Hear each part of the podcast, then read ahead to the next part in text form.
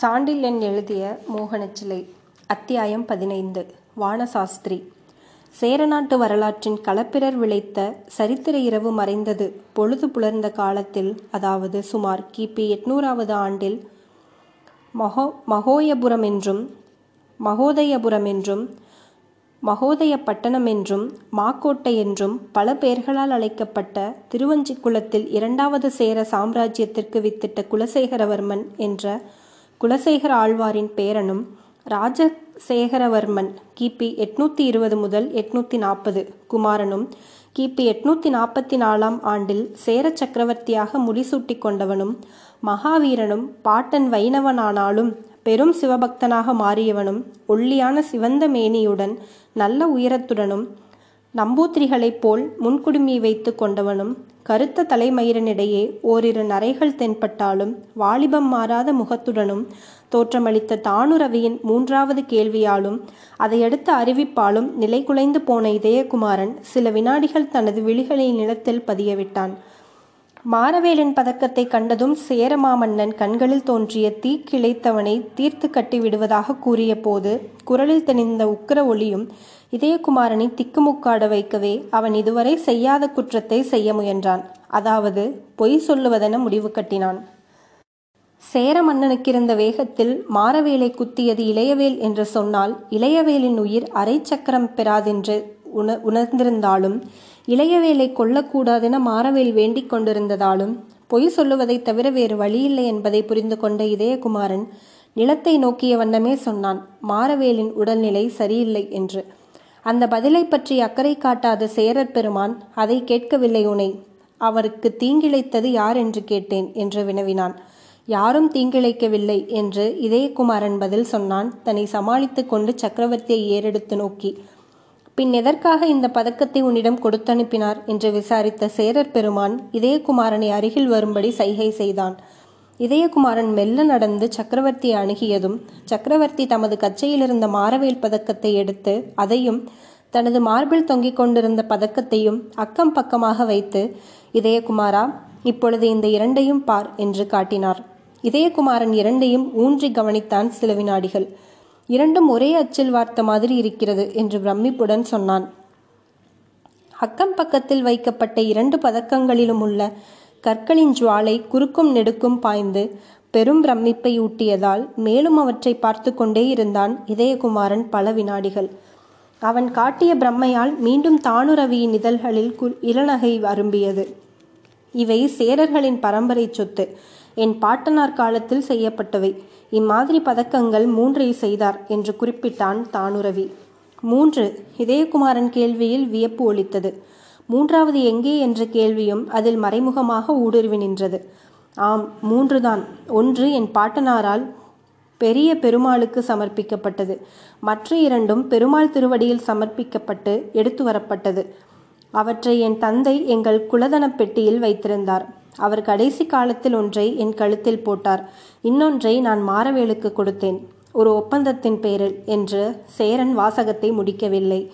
ஒப்பந்தமா? இதயகுமாரன் வினவினான். ஒப்பந்தத்தை ஊகித்தாலும் ஊர்ஜிதம் செய்து கொள்ள. ஆம் எங்கள் இருவரில் ஒருவருக்கு ஆபத்து நேர்ந்தால் இன்னொருவரிடம் அதை அனுப்பிவிட வேண்டும் என்பது ஒப்பந்தம். ஏன்? சேரர் குலதனம் வேறொருவரிடம் போகக்கூடாது. அப்படியானால் மாறவேர் சேரர் குலமா? ஒரு வகையில் அப்படியும் வைத்துக் கொள்ளலாம். அடுத்து ஏதோ கேட்கப் போன இதயகுமாரனை கையசைப்பினால் தடுத்த சக்கரவர்த்தி தானுரவி அது ஒரு பெரிய கதை. பின்னால் பேசிக்கொள்வோம். வா என்னுடன் என்று கூறி உள்ளே செல்ல திரும்பியவரை தடுத்த இதயகுமாரன் சேரர் பெருமானே என்னை பெயர் சொல்லி அழைத்தீர்கள் என்று மெல்ல பேசினான். ஆம் அழைத்தேன். அதனால் என்ன? உன் பெயர் அதுதானே? என்று சக்கரவர்த்தி கேட்டார். உள்ளே செல்ல முயன்றவர் சற்று நின்று திரும்பி என்னை இதற்கு முன்பு நீங்கள் பார்த்ததில்லை. பார்த்ததில்லை. அதனால் பார்த்துத்தான் யார் யார் எது எது என்று தெரிந்து கொள்ள வேண்டுமானால் நாட்டை ஆள்பவனுக்கு ஒரு ஆயுட்காலம் போதாது. வேறு எப்படி? வழிகள் பல இருக்கின்றன. சோழ நாட்டில் ஒரு பெரிய வீரன் துணிவிலும் செயலிலும் நிகரற்றவன் அழகிகளையெல்லாம் பார்த்த மாத்திரத்தில் இழக செய்பவன் அவனை பற்றிய விவரங்களை அறியாமல் இருக்க முடியுமா? என்ற தானுரவி இதயகுமாரா நீ கூட சிந்திக்கலாம். இத்தனை தெரிந்த சேர மன்னனுக்கு தனது இரண்டாவது தலைநகரம் சோழ வீரர்களால் நிரப்பப்பட்டதும் திடீரென்று கைப்பற்றப்பட்டதும் எப்படி தெரியாதிருந்தது என்று எதற்கும் காரணம் உண்டு. என் அறியாமை அறியாமையினாலோ பலவீனத்தாலோ விஜயாலு என் கரூர் வஞ்சியை பிடித்து விட்டதாக நினைக்க வேண்டாம் என்று சொன்னான். அத்துடன் திரும்பி நடந்தான் உட்புறமாக. இதயகுமாரன் ஒரு வினாடி இளையவேலை திரும்பி நோக்கினான். அந்த சமயத்தில் இளையவேலின் முகத்தில் அச்சமில்லை. இகழ்ச்சியே நின்றது. அதனால் சற்று பொறுமையை இழந்தாலும் சினத்தை அடக்கிக் கொண்டு சேரமானை தொடர்ந்தான் இதயகுமாரன். இரண்டு மூன்று கட்டுக்களை தாண்டி சென்ற சேரமான் கடைசியில் பிரம்மாண்டமான ஒரு அரை வாயிலுக்கு வந்தான். சேரமான் வந்த இடங்களிலெல்லாம் காவல் பலமாயிருந்ததையும் ஒவ்வொரு கட்டை தாண்டும் போதும் சேரமானுக்கு மட்டுமின்றி தனக்கும் காவலர் தலைவணங்கியதையும் கண்ட இதயகுமாரன் அந்த மாளிகை விருந்து மாளிகை மட்டுமின்றி சேரனின் பல அலுவல்களுக்கு அந்தரங்க மாளிகையும் கூட என்பதை புரிந்து கொண்டான். அந்த உணர்வின் விளைவாகவே மௌனமாகவே மன்னனை தொடர்ந்த இதயகுமாரன் ஒரு அரைவாயிலில் மன்னன் நின்றதும் தானும் நின்றான். மன்னன் சில வினாடிகள் அந்த அரைவாயிலேயே நின்றிருந்து விட்டு பிறகு மெல்ல கதவை தட்டினான் வலது கையால். யாரது? என்று உள்ளே இருந்து வந்தது ஒரு கேள்வி அதிகார குரல். தானுரவி என்ற சேரமான் மிகுந்த பதிவு பணிவுடன் பதிலுரைத்தான். வரலாம் என்று அனுமதி குரல் ஒலித்தது. தானுரவி வாயை மூடிக்கொண்டு தன்னை தொடரும்படி இதயகுமாரனுக்கு சைகை செய்துவிட்டு தனது பாதுகையை வெளியே விட்டு அந்த அரைக்கதவை திறந்து உள்ளே நுழைந்தான் மெல்லடி வைத்து. இதயகுமாரனுக்கு பாதக்குரடி ஏதுமில்லாததால் சேரமானை பின்பற்றி உள்ளே சென்றவன் திகைத்து பல வினாடிகள் பயபக்தியுடன் நின்றான் சிலை போல. அந்த அறை மிக விசாலமாயிருந்தது. வினோதமும் விபரீதமுமான பல சித்திரங்கள் அந்த அறையின் சுவர்களை அலங்கரித்தன. அந்த அறையின் ஒரு மூலையில் அமைக்கப்பட்டிருந்த பெரிய மேடையில் வாலிப வயதை சிறிதே தாண்டிய ஒருவர் உட்கார்ந்திருந்தார். அவர் முகத்தில் கோபி சந்தனம் ஒன்று மிக அழகாக தீட்டப்பட்டிருந்தது. அந்த மேடைக்கு மேலே தெரிந்த மூன்று துவாரங்களிலிருந்து வந்த விடியற்கால வெளிச்சம் மூன்று பட்டைகளாக மேடையில் விழுந்திருந்தது. அந்த மூன்றுக்கும் நடுவே அமர்ந்திருந்த அந்த மனிதர் உள்ளே வந்த சேரமானை ஒருமுறை பார்த்துவிட்டு மீண்டும் கையிலிருந்த ஓலைக்கட்டில் கவனத்தை செலுத்தினார். பிறகு எழுந்திருத்து தளத்தின் ஒரு துவாரத்தின் மூலம் மேலே நோக்கினார். இதயகுமாரன் மெல்ல மன்னனை அணுகினான்.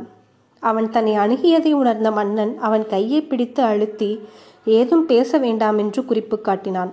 அதனால் மீண்டும் ஊமையாகிவிட்ட இதயகுமாரன் விந்தை கண்களுடன் அந்த மனிதரை பார்த்து கொண்டிருந்தான்.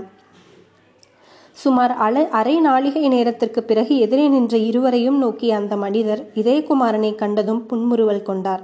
இவன் காலில் சூரிய ரேகை இருக்கிறது. பெரிய சாம்ராஜ்யம் ஒன்றை நிறுவ இவன் உதவுவான் என்றார் மிக அமைதியான குரலில். அன்று வரை தன் காலை பார்க்காத இதயகுமாரன் அந்த மனிதர் சொன்னதை கேட்டதும் கரை கடந்த ஆச்சரியத்தை அடைந்தான். அந்த ஆச்சரியம் பூர்த்தியாகும் முன்பு அந்த மனிதர் முன்பு சேரமான் மண்டியிடவே இதயகுமாரனும் மண்டியிட்டு அவரை வணங்கினான். அந்த மனிதர் மேடையிலிருந்து இறங்கி வந்து இருவர் தலைமீதும் தனது வலது கையை வைத்து ஆசிர்வதித்து எழுந்திருங்கள் என்று அனுமதிக்கவே இருவரும் எழுந்து நின்றனர் அந்த மனிதர் அவர்களை ஆசிர்வதித்துவிட்டு மீண்டும் தமது மேடையில் அடைந்தார். அந்த சமயத்தில் மிகுந்த மரியாதையுடனும் மெதுவான குரலிலும் சேரமான அந்த மனிதர் யாரென்பதை இதயகுமாரனிடம் சொன்னான். இதயகுமாரா இப்பொழுது நீ இந்த சகாப்தத்தின் மிகப்பெரிய தபஸ் தபஸ்வியும் வானசாஸ்திரியுமான சங்கர நாராயணன் முன்னிலையில் நிற்கும் பாக்கியத்தை பெற்றிருக்கிறாய். அவர் முக்காலமும் அறிந்தவர். என் பாட்டனார் வைணவ ஆழ்வாரானாலும் சங்கர நாராயண பட்டரின் உபதேசத்தால் நான் சைவத்தை கடைபிடித்தேன். லகு பாஸ்கரியா என்ற மகத்தான வானசாஸ்திரத்தை எழுதியவர் இவர்தான். என் குருநாதர் என்று விளக்கினான் தானுரவி. அந்த சமயத்தில் மேடை மீதிருந்த வானசாஸ்திரி இதயகுமாரனை நோக்கி திரிவேணியில் நீராடி வா இன்று ஹோமம் இருக்கிறது என்று கூறினார். அவர் கட்டளைப்படி நடக்க சேரமான் கண்களை காட்டியதால் இதயகுமாரன் மெல்ல பின்னடைந்து அரைக்கதவை நோக்கி சென்றான். அரைக்கதவை அவன் அடைந்ததும் கதவு தானாக திறந்தது. வாயிற்படியை தாண்டி சென்ற இதயகுமாரன் தனக்கு பின்னால் சாத்தி கொண்ட கதவை பார்த்தான். பிறகு அங்கு காவல் புரிந்த காவலரை பார்த்தான். காவலர் யாருமில்லை.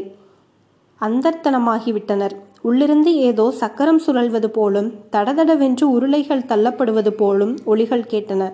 அந்த சமயத்தில் இளையவேலும் அங்கு வந்து சேர்ந்தான். அவன் போக்கு அடியோடு மாறியிருந்தது. இதயகுமாரனுக்கு தலைவணங்கி இப்படி வாருங்கள் திருமுக்கூடலுக்கு செல்வோம் என்று வழிகாட்டி நடந்தான் இளையவேல். இதயகுமாரன் அவனை தொடர்ந்தான் பல சிந்தனையுடன்.